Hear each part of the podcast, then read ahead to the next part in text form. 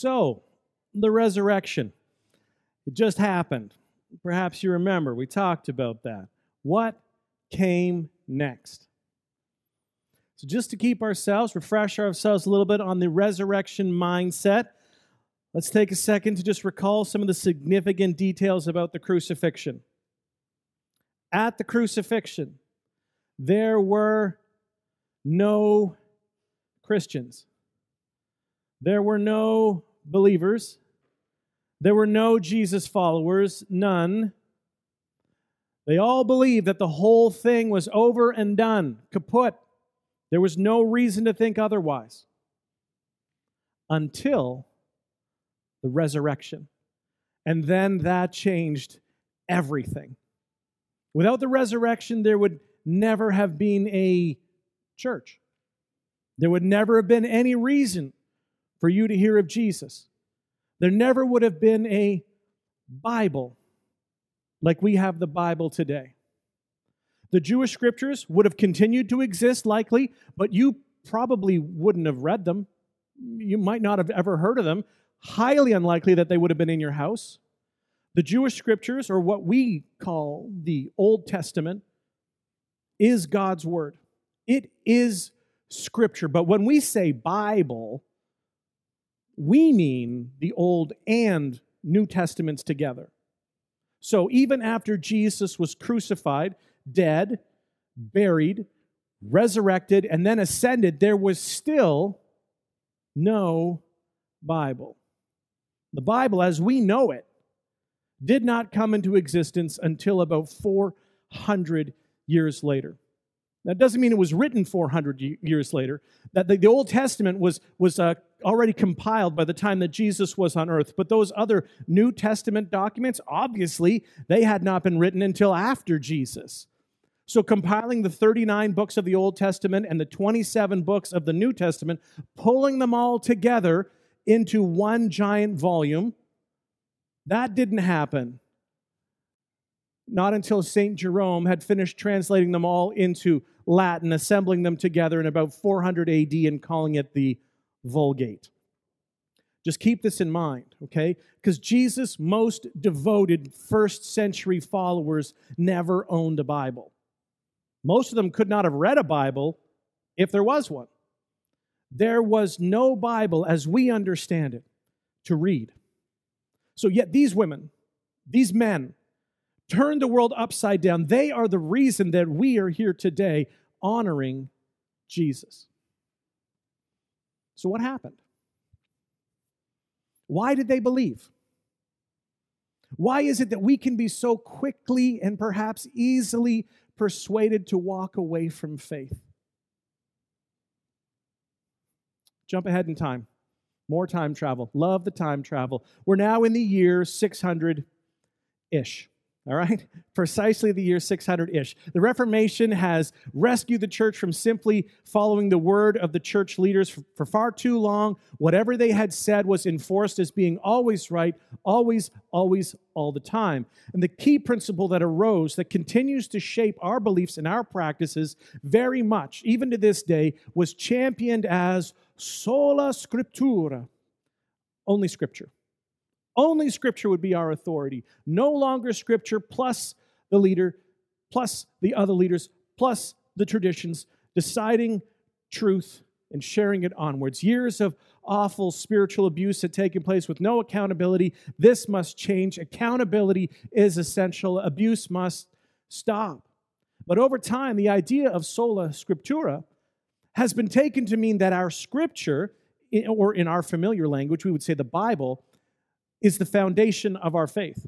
And it's the difference between something that has been seen as an authority to live by and something that is considered the foundation of your faith or your faith system. But over time, these two things have merged. They, be, they became welded together, inseparable for some, tightly defended as well. So many of you, and you know what, I'm in this group, uh, were raised to believe that the foundation of our faith is the Bible. That as the Bible goes, so goes our faith. And if all of it's not absolutely true, then none of it can be trusted. So may, maybe you grew up with the, uh, well, don't look over there. Don't listen to that with a little bit of fear that you might just hear something or, or see something that would cause you to question, and then, and then the whole precarious pile just comes crashing down. And now I've got no faith because somebody said something. They said there was a glitch. I didn't know there was a glitch, but they said there was a glitch. Somebody told me something that I can't explain, and I'm certainly not going to go look for an answer. So now I can't believe in anything. And in the past, we have talked about genres and styles of writing. But if you go about just reading the Bible and you only read a verse or two here and a verse or two there, and you don't read it within the genre, then you can think all kinds of things, all kinds of odd things. And because we have treated the Bible for so long as one single book, because it has a front cover and a back cover, and not like a collection of ancient manuscripts, if I have an issue in, say, Genesis, then I can say I have a problem with the Bible, with the whole Bible. I don't say I have a problem with Genesis and I should probably look into that and, and see what it says. I just say there's a thing in Genesis, and that thing in Genesis says that there's no value to the whole Bible. And so I just walk away from the whole thing because it's treated as one unit. It has a front cover and a back cover. Why wouldn't I? One unit that's treated primarily as a flat text, and a flat meaning that every single word of the Bible has equal value in revealing the character and nature of God. If all of it isn't true, then you can't say that the Bible is true. And if the Bible is not true, then why would I depend on it? Why would I look to it as a source of faith? So, in, in the world that we are living in right now, we have found that there are compelling arguments. There are compelling writers, great thinkers, just have a different worldview who are attacking the credibility and the morality of our Bible. They've attacked the credibility. You can't possibly believe, look at all the problems that are there. Let me show you the problems that I've found. And they attack the morality. They say the message coming out of that is not that just, just that religion is wrong or just that religion is untrue, but that religion is bad. religion is the problem. So the God of the Old Testament, he's a moral monster. And it, it doesn't take much hearing of that to taint your lemonade. And you start to think there are answers. You know what? There are answers, but they're going to take some work and they're going to take some study. They're going to take some time. And who's got the time? I didn't study the problems, I just heard the problems. And I said, that's okay. Faith, hmm, it's all questionable now.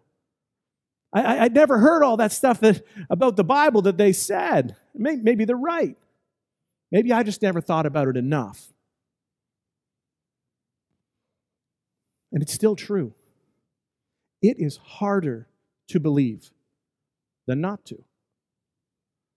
So, for the next three episodes, we're going to build up that foundation. That's what we're going to focus on. We're going to strengthen the foundation of our faith. We're going to examine the foundation of the first century church, and we're going to look at their view. What did they say? What did they see? What did they do? What was their view, and how they began to understand the relationship between what they had lived in with the Old Testament as well. And I'm fairly convinced that we should take our cues from the foundation of faith and the way to view the Old Testament from the men and women who were closest to the action, the first century, first followers of Jesus. When we take our cue, uh, we follow what, what, what they did, you end up with a long, enduring, defensible, time tested version of faith, the OG, the original version. So here we go. All right? So let's pick up the story from where we left it off last episode. You remember that? That was this thing called Easter. We do it every once in a while. Jesus was raised from the dead, he ascended to be with the Father. His disciples are in Jerusalem now, and they are trying to figure out what to do next.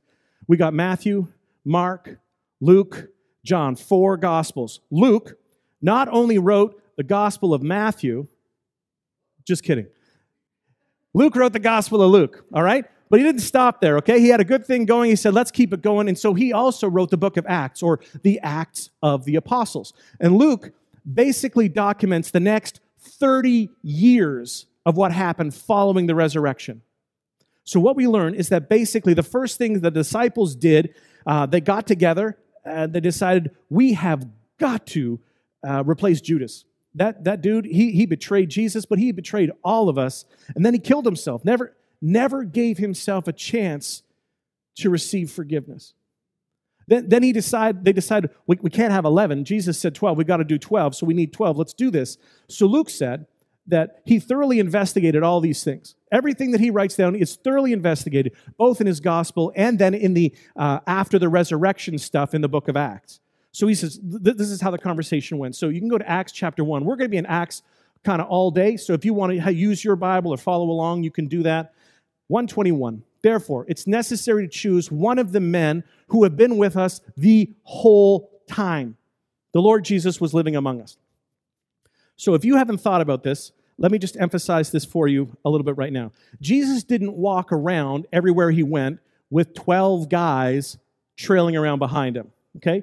Jesus walked around everywhere he went with an enormous crowd tracking along behind him everywhere he went. The longer he was around, the bigger the crowd grew.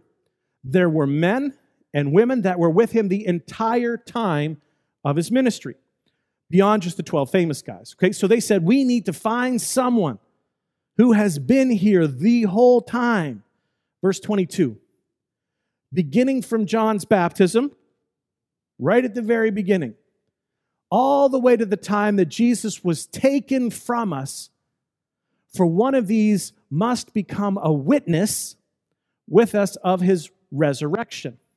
So we need an eye, eyewitness of the entire adventure. But notice the part that they make is uh, most significant, the most important thing in this person's qualifications the resurrection. They weren't looking for good speakers, they weren't looking for good academics. They were looking for someone who had been an eyewitness to a resurrected Jesus.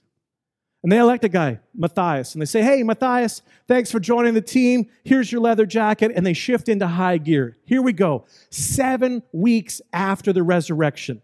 Not 20 years, not 50 years, not 70 years.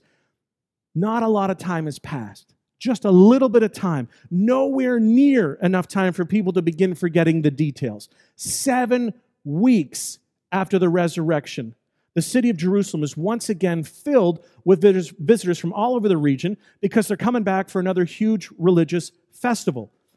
While they're there, a huge wind comes rushing through the city. And the disciples, they're all gathered together. So now we've got the 12, but probably we have about a, a group of well over 100 people, the core group of the Christian faith gathered together. This wind comes, makes this big disturbance in the middle of the city, and these people are filled with the Spirit of God in some unusual way.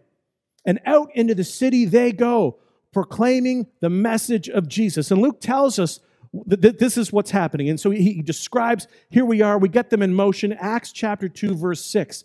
When they heard this sound, a crowd, because the city again is full, right? All the Airbnbs are booked, all the hotels are filled, all the hotel pools are just overflowing with kids. Probably there's a traveling hockey team there as well. You can't get a restaurant without a reservation. People from all over the region have poured back in to Jerusalem. Parking is a nightmare. So a crowd came together in bewilderment because each one heard their own language being spoken. These people, they have a common language. Multiple countries, multiple regions, but they have a common language, you know, like a trade language. But they also have a home language. They have a heart language. This is the language of my people. Seven, utterly amazed, they asked, Aren't all these who are speaking Galileans? So you got about 100 people, and they are scattered throughout the crowd that's there, and they're talking to, different pockets of people. Uh, all these people gathered in the city. Verse 8 Then how is it that each of us hears them in our native language? They're listening to what they're saying, but now they're listening to how they are saying it. Right? Wait a minute. You are clearly a Galilean and yet I can understand you, and you're even using my dialect. 13. Some, however, made fun of them and said, They have had too much wine. So, not a big deal. don't get yourself excited. There's just a bunch of drunks here. Now, who would add that detail into their story? Why would he do that? You go, it's added because that's what happened. This is the stuff that Luke was researching and, and getting info from, from a variety of on site sources, the people who were there.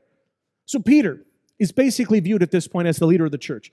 This is the Peter that denied Jesus uh, three times. This is the Peter that ran off when Jesus was arrested.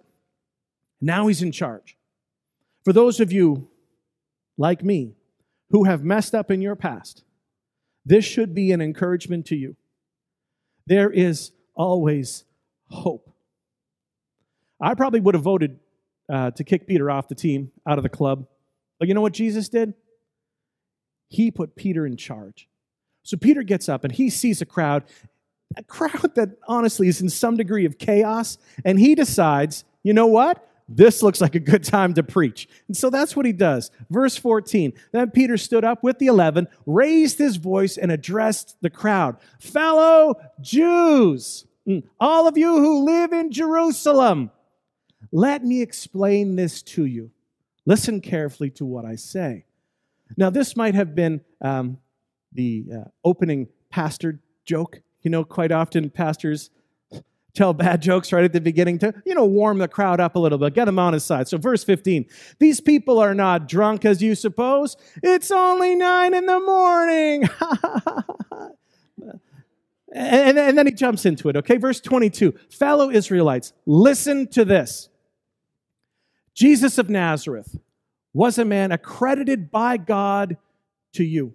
And he's not talking to a bunch of people who have no idea what had just happened, right? He's not talking to people who have no idea about the recent history.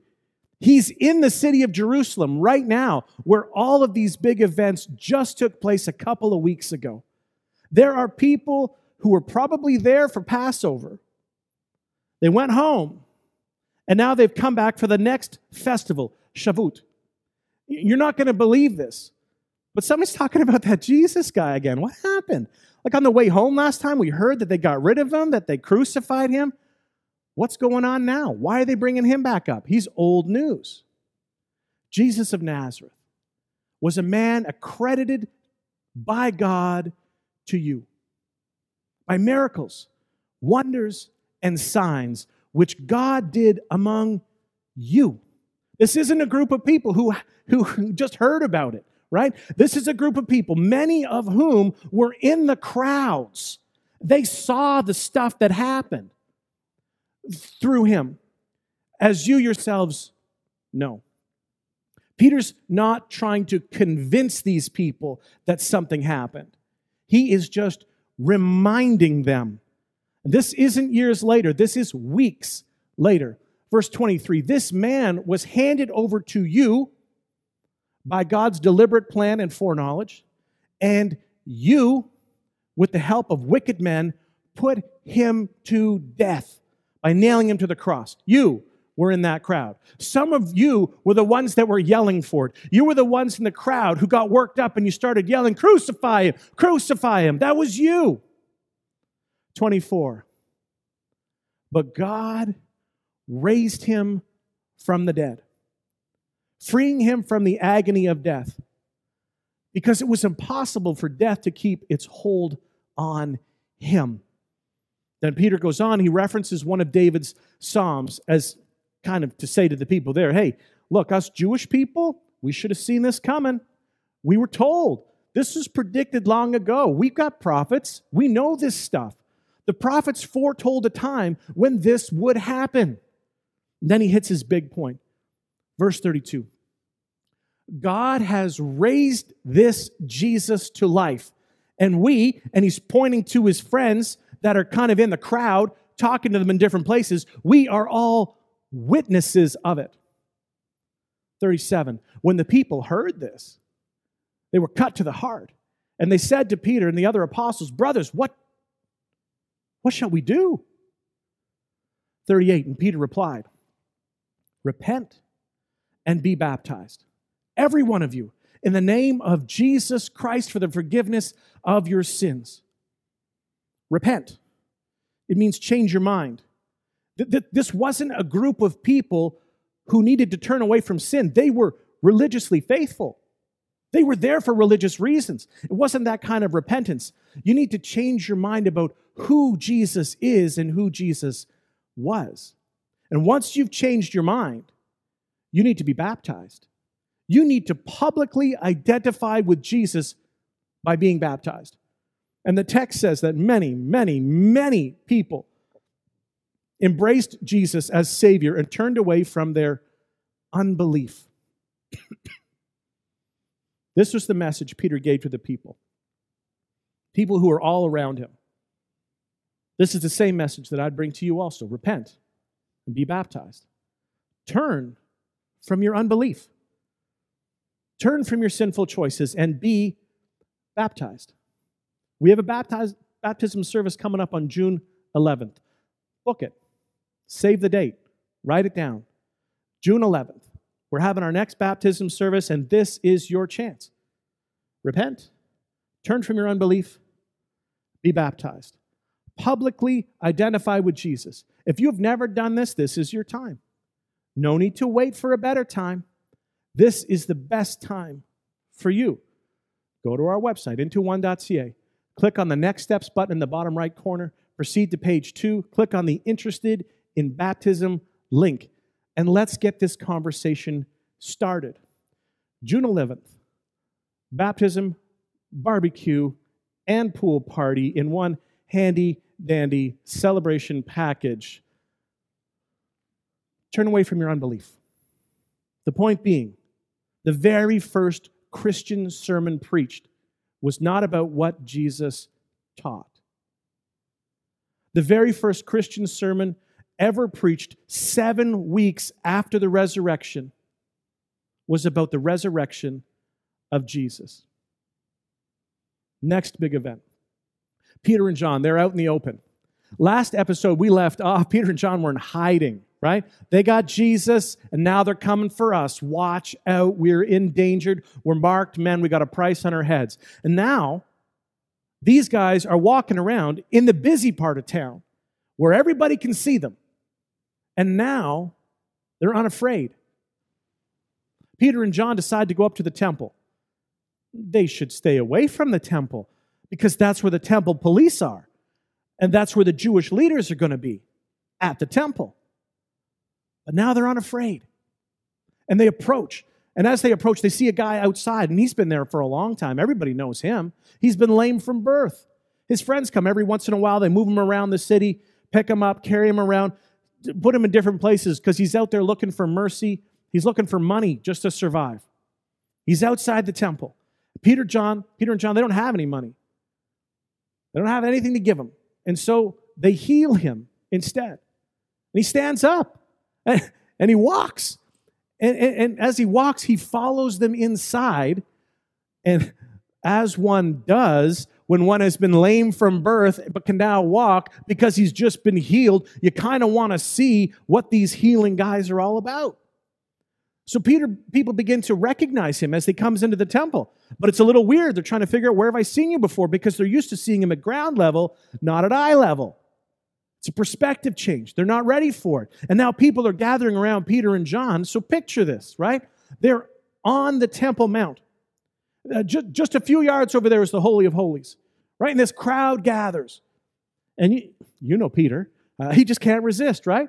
He just starts talking about Jesus again right there in the temple area. He points at them and he says, Ladies and gentlemen, Acts chapter 3, verse 13. You handed him over to be killed, and you disowned him before Pilate, though he had decided to let him go. You all, you all remember this, right?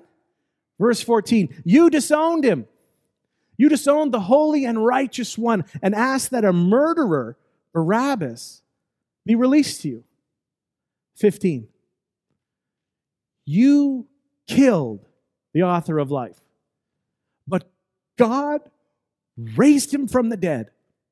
We are witnesses of this. So, what was the foundation of Peter's faith? Where did Peter get his hope? Where did Peter get his boldness? How is it that he's now walking around out in the open, whereas before he was afraid and he ran for his life? The foundation of their faith was not something that they had read. The foundation of their faith was something that they had seen. So here's a question for you. If you're a Christian, what should the foundation be for your faith? What should be the center of our confidence? Peter, ask him, he'd say, easy. Resurrection. Now they're at the temple. And uh, honestly, the temple's not the best place to preach this sermon. It's not going to go over well if you want to avoid complications. Acts chapter 4, verse 1. The priests and the captain of the temple guard and the Sadducees came up to Peter and John while they're speaking to the people. So none of these people are strangers to the bigger story that's been going on, right? They're all very much involved. They're, they know they're in the midst of it. The temple guards are probably the ones who came out to Gethsemane to arrest Jesus, to bring him in. The Sadducees, that'd be like people like in the Supreme Court. They are the rulers of the land, both politically and religiously outside of Rome. So their meeting breaks up. They're having a meeting, but their meeting breaks up because there's a ruckus, there's a fuss. And, and oh my goodness, do you see who it is again? It's that Peter guy again. Verse 3 They seized Peter and John, and because it was evening, they put them in jail until the next day. Arrest them, get them out of here, let them cool off in jail overnight. We'll check on them tomorrow, you know, when we get around to it. The next day, Peter and John are brought back before this very important group. The group called the Sanhedrin. It's the building that they met in, but it's also the name of the group, the, uh, the, the ruling people. This group is the important group because it's the same group that had gone before Pilate and asked him to crucify Jesus. They know the story. Caiaphas is there. Caiaphas is the high priest. He's the guy, he's the mastermind. He's been pulling the strings behind this whole thing. He had met with Judas privately, paid Judas off privately. Caiaphas, Caiaphas was the one who was orchestrating, pulling, and then using his own personal authority, his own shrewdness to kind of push Pilate into doing their bidding. These people are part of the story. And now he's about to call before him two of Jesus' followers. Everybody knows how this is going to end for Peter and John, right? We already saw what he did to Jesus. Caiaphas, well, it's going to be poor. That's how it's going to turn out for Peter and John, poorly. Verse 7 They had Peter and John brought before them and began to question them. By what power or what name did you do this? How, how did you do this? We didn't say, I didn't sanction. Did you? You guys didn't. No, none of us sanctioned this, all right? So where did your authority come from? We are the authority. And the real awkward part for Caiaphas and his guys is that the guy, the guy who's been lame for his whole life, just had walked into the temple with Peter and John. And he shows up for the trial. You know, oh, this is going to be really hard to get around that one because there he is. And it wasn't like they weren't trying to get around it, but there he is. Lame from birth. Everybody knew him, but now he's here and he's walking here, walking here, right now, right here. Most of us, we've passed him for years. Everyone knows him as the beggar outside the temple. So when Peter speaks up, this is so Peter, uh, put yourself in his shoes, okay? Out of nowhere, you get an opportunity, right? Uh, an opportunity that came with the police who brought you to speak at the Supreme Court. There's no script writing, there's no legal counsel. You are a trained fisherman. That's it. That's the experience that you can call on. You are the least educated person in the room. And you're standing right, right beside the guy who you know can run faster than you. So you're not even going to be able to get away by running. How would you be doing in this scenario? Verse 8 Then Peter, filled with the Holy Spirit, said to them, Rulers and elders of the people, verse 9, if we are being called to account today for an act of kindness shown to a man that was lame, that, that lame guy, right there. Oh, oh, right. He is the man who was lame. because now he's walking. If we're being called to account today for an act of kindness shown to a man who was lame and are being asked how he was healed, 10, then know this. You and all the people of Israel, it is by the name of Jesus Christ of Nazareth, whom you crucified. It was you. You did it. You killed him. But whom God raised from the dead, that this man stands before you healed. 13. And when they saw the courage of Peter and John, because these guys are used to dishing out intimidation, they're in charge, right? Peter and John and Jesus before them should have been on their knees begging, crying for mercy. Everybody in that room knew what had just happened to their master. Everybody in that room knew what happened to Jesus of Nazareth because they asked for it. It was just a couple of weeks ago. Nobody's forgotten about it. And now these guys are back in that same place and they're speaking in the name of the guy that we just executed and they're unafraid. They're not distancing themselves from their boss, right? Who was just executed. So, how are they unafraid? How is that possible? And the Sanhedrin, they, they realized that these were unschooled, ordinary men. And they were astonished. And they took note that these men had been with Jesus. When you lose your fear of death, your fear is gone. They had seen Jesus die, they were right there. And they thought that it was all over, but then they had breakfast with him on a beach after that. Now, what should they fear? 14. But since they could see the man had been healed standing there right with them, there was nothing they could say. 15. So they ordered them to withdraw from the Sanhedrin. You guys out of the room. And then they, they, they conferred together. Verse 16. What are we going to do with these men? They asked. I mean, everybody in Jerusalem knows they have performed a notable sign, and we cannot deny it. We've tried. 17, but to stop this thing from spreading any further among the people, we must warn them to speak no longer to anyone in this name. 18. Then they called them in again. Hey, come back, guys. Nice to have you back. Commanded them not to speak or teach at all in the name of Jesus. Just stop it. Don't do it anymore. You stop it. Verse 19. But Peter and John replied, Which is right in God's eyes, to listen to you or to listen to him? You be the judges. It's what you do for a living. 20. As for us, we cannot stop, we cannot help speaking about what we have seen and heard. Not what we read about, not what we were taught as children, not what we heard about. The foundation of our faith is not a story. The foundation of our faith is an event. So, mere one chapter later, Peter and John are re arrested by the same group for doing the same thing. And in this next incident, we are told that the religious leaders, uh, they're just kind of jealous. Why? Because once again, you've got uneducated Galileans drawing a huge crowd. Why does no one come to listen to us like that?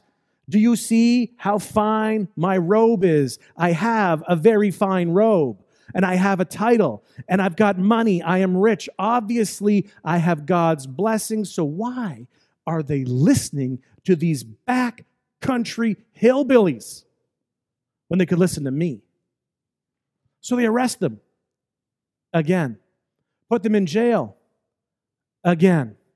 But this time, somehow, they get out. Spoiler, it was an angel. Next day, the temple guards have to go back to the temple because that's where they work. And here those two are again. And they are preaching in the temple again, preaching about Jesus again. So they come up. Do you know how we arrested you last night? We why are you not there? How did, how, we don't know how you got out. But here you are now. Again, doing it all over again. So could you please come with us? We got to take you to another trial. Acts chapter 5, verse 26. At that, the captain went with his officers and brought the apostles. They did not use force because they feared that the people would stone them. Can't make these guys folk heroes. People are already paying too much attention to them. We have to be really careful how we handle this. So here they are, back in front of the same people. Again, going through a trial. Again, threatened with death. Again. Acts 5 28. We gave you strict orders not to teach in this name, he said. Yet, you have filled Jerusalem with your teaching and are determined to make us guilty of this man's blood. 29. Peter. Peter, right? And the other apostles replied, We must obey God rather than human beings. 30. The God of our ancestors raised Jesus from the dead. Resurrection. Whom, and I'm not sure, I think I brought this up before, but let me just do it again. Whom you killed by hanging him on a cross. I don't mean humanity did it, I mean you in this room, the people sitting over there, and there's lots more of you than there are of us. You did it, you killed him. 31. God exalted him to his own right hand as prince and savior that he might bring Israel to repentance and forgive their sins. 32. We are witnesses of these things, and so is the Holy Spirit, whom God has given to those who obey him. 33. When they heard this, they were furious and wanted to put him to death. But there was a guy, there's a, there's a wise old man there. He says, Hold up, wait a minute, slow down for just a second, remove them from the room. So, 38, he's now speaking to the group. He says, Therefore, in this present case, I advise you, leave these men alone. Let them go. For if their purpose or activity is of human origin, it will fail. 39. But if it is from God, you will not be able to stop these men, and you will only find yourselves fighting against God.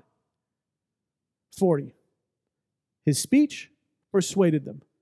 They called the apostles in, and just because they had to exercise a little bit of power and control again, they had them flogged. And they ordered them not to speak in the name of Jesus. Let them go. And that flogging was something that, that they would carry the scars from for the rest of their life. It was meant to be an ongoing, never ending source of shame for them. Verse 41 The apostles left the Sanhedrin rejoicing because they had been counted worthy of suffering disgrace for the name. 42. Day after day, this is how it went. After that, what are we going to do next? Day after day in the temple courts, and from house to house, they never stopped teaching and proclaiming the good news that Jesus is the Messiah, the chosen one of God. So please don't miss this. If you're a Christian, these are our people, right? This is why we are here. This is how Christianity survived the first century and the second and the third and the start of the fourth centuries. This is how the message of Jesus survived the temple. Because the first persecution of Christians was not Rome, first persecution was from the temple. Christianity survived both the temple and the Roman Empire, and there was no book. There was no Bible. Not yet. There was something else. There was fearlessness and boldness and there was courage because God had raised a man from the dead. And when God raises a man from the dead, you take everything that he had to say seriously. And when you've met that man, you're fearless. And these first century believers, before they were even called Christians, they embraced what I want you to embrace. They embraced the, the first century version of faith faith that stands on the rock, the resurrection rock. That's our foundation. Everything else comes after that. That's what we hang everything on. If that's not true, then the rest of it doesn't really matter. The foundation of your faith and mine is not only a book, it's an event. The Bible did not create Christianity. Christians eventually bound together these ancient manuscripts into the Bible. This is not new. It might be perhaps new to you. But this made perfect sense to Peter. What's the foundation of your faith, John? Where do you find your courage? And are you kidding? This is not just summed up in a, in a verse from Scripture. God raised his rabbi, his teacher, his friend, raised Jesus from the dead. And he has promised salvation to the whole world, to anyone who would want it. Now, here's what Peter might offer to us as his testimony or explanation of his faith. When my teacher was arrested, I ran. When asked if I knew him, I lied. When the Romans crucified him, he died. And in that moment, maybe like some of you, in that moment I had no faith. And I didn't know what to believe. I had no reason to believe. And when the women they burst into the room early that morning to tell us that the body was missing, I did not assume a miracle. Because I'm no fool. And you're no fool. Have you ever seen a crucifixion? Of course you haven't. But no one survives crucifixion. I assumed, like all of us did, that someone had simply taken the body. Or perhaps the women got confused and they went to the wrong place. But I was curious and I went to see for myself. Before I knew it, I'll admit it, I was running. And I was hopeful. But as John and I stared into that empty tomb, we didn't know what to think. Later, Mary Magdalene found us and said that she'd seen the Master alive, and I wouldn't allow myself to believe it.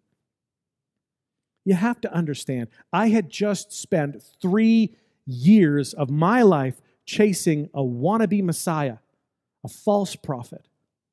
I wasn't about to spend another season chasing ghosts.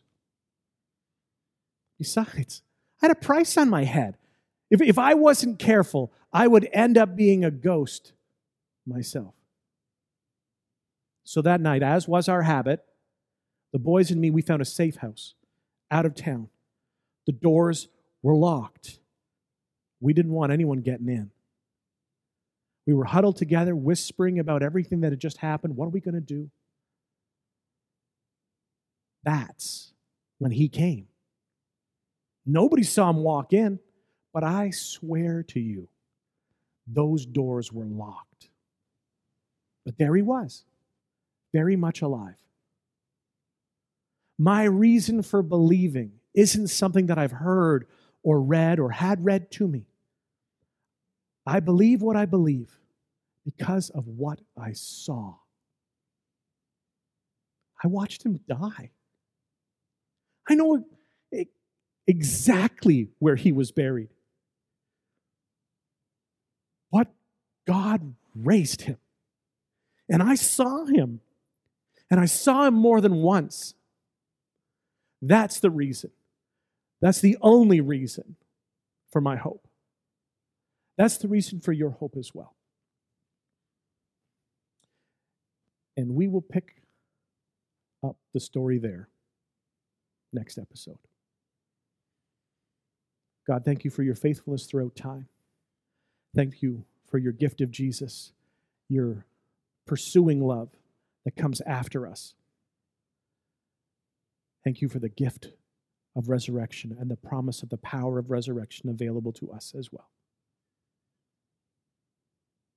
Be with us, guide us forward, help us to be good witnesses. Thanks. In Jesus' name, amen.